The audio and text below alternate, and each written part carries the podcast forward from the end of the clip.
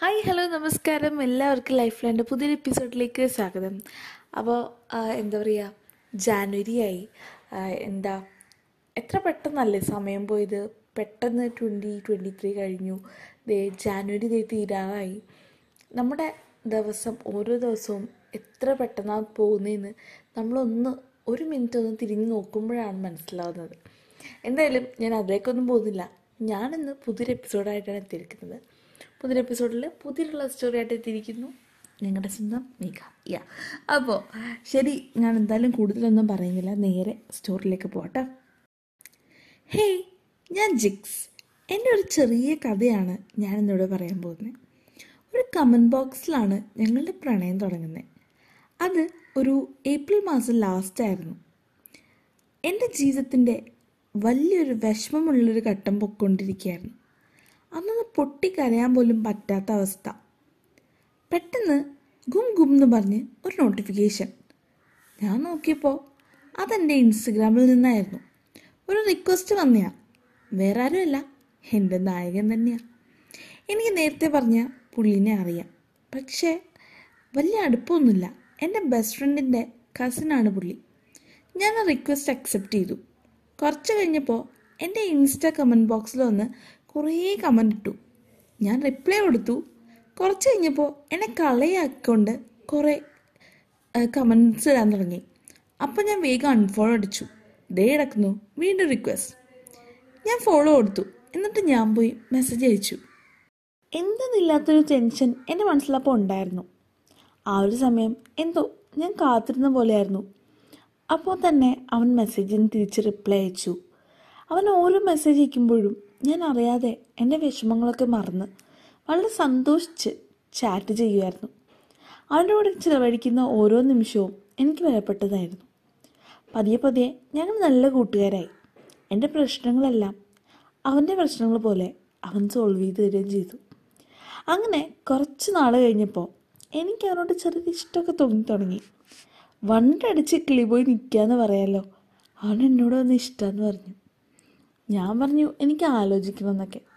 അത് പിന്നെ പൊതുവേ എല്ലാ ഗേൾസും അങ്ങനെയാണല്ലോ ഗൈസ് എന്താ പറയുക ഇത്ര ഇഷ്ടമാണെങ്കിലും ഒരാൾ ഇങ്ങോട്ട് വന്ന് പ്രപ്പോസ് ചെയ്യുകയാണെങ്കിൽ കുറച്ച് വെയിറ്റ് ഇടും. അതെന്താണെന്ന് എനിക്കിപ്പോഴും ആ സൈക്കോളജി മനസ്സിലായില്ല. മേ ബി എന്താണ് ഞാൻ കാത്തിരിക്കുകയായിരുന്നില്ല എന്ന് കാണിക്കാൻ വേണ്ടിയിട്ടായിരിക്കാം.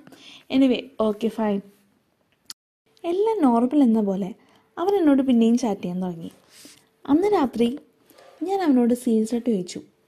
എന്റെ ഫ്രണ്ട്സിന്റെ ഒക്കെ റിലേഷൻ എന്ന് പറഞ്ഞാൽ ജസ്റ്റ് ടൈം പാസിന് വേണ്ടിയിട്ടാണ് ബട്ട് നിനക്ക് എന്നോട് ടൈം പാസ് ആണെങ്കിൽ അതിപ്പോൾ പറഞ്ഞു. നമുക്കത് വേണ്ട. അവനപ്പോൾ എന്നോട് ഒരു അൺഎക്സ്പെക്റ്റഡ് കാര്യം പറഞ്ഞു. ഞാൻ നിനക്ക് ക്ലാസ് കഴിയുമ്പോൾ നീ അറിയാതെ ഞാൻ നിന്നെ കാണാൻ വരും. പക്ഷെ അന്നൊന്നും അങ്ങനെ കാണില്ല. നിന്നോടൊന്ന് സംസാരിക്കാൻ വരെ ഞാൻ കാത്തു നിന്നിട്ടുണ്ട് എന്നൊക്കെ. അത് കേട്ടപ്പോൾ എന്റെ കണ്ണൊക്കെ നിറഞ്ഞു. ഞാൻ പൊട്ടിക്കരഞ്ഞു. സന്തോഷം കൊണ്ടാണോ സങ്കടം കൊണ്ടാണോ എന്ന് എനിക്കറിയില്ല.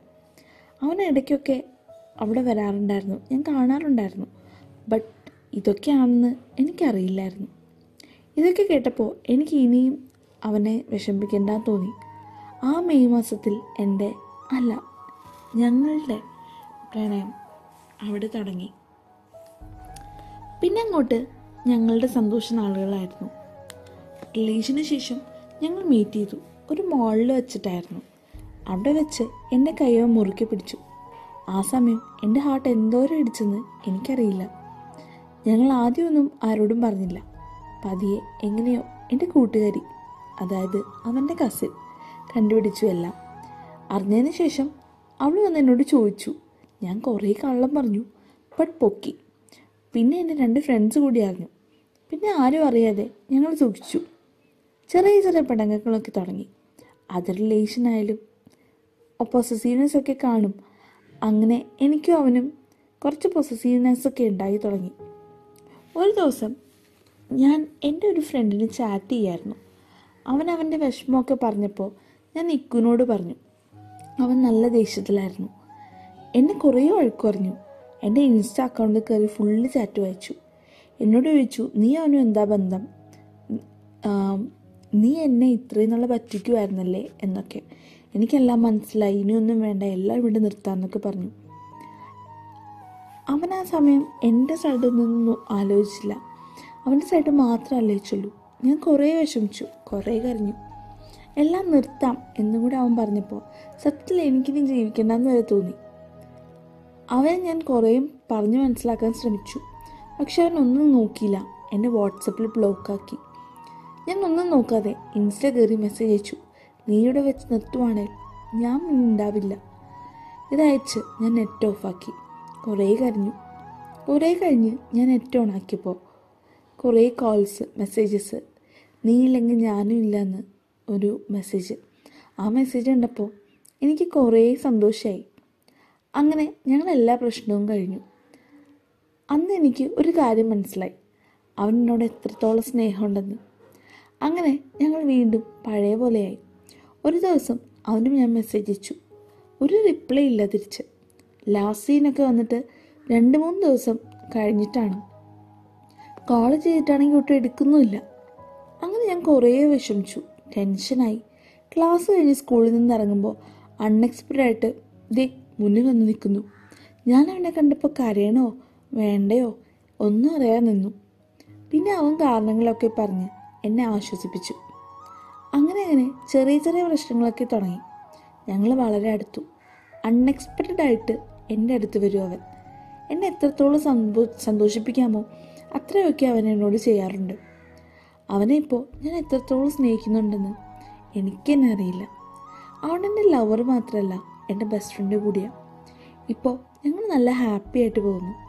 അവൻ ജോലിയൊക്കെ സെറ്റായി കൊച്ചി പോകാൻ നിൽക്കുക ദിസ് മന്ത് ഇത് കേട്ടപ്പോൾ തൊട്ട് സന്തോഷവും ഒരു വിഷമമൊക്കെ ഉണ്ട്. അവന് ജോലിക്ക് പോകുമ്പോൾ ഞങ്ങളങ്ങനെ ചാറ്റ് ചെയ്യും.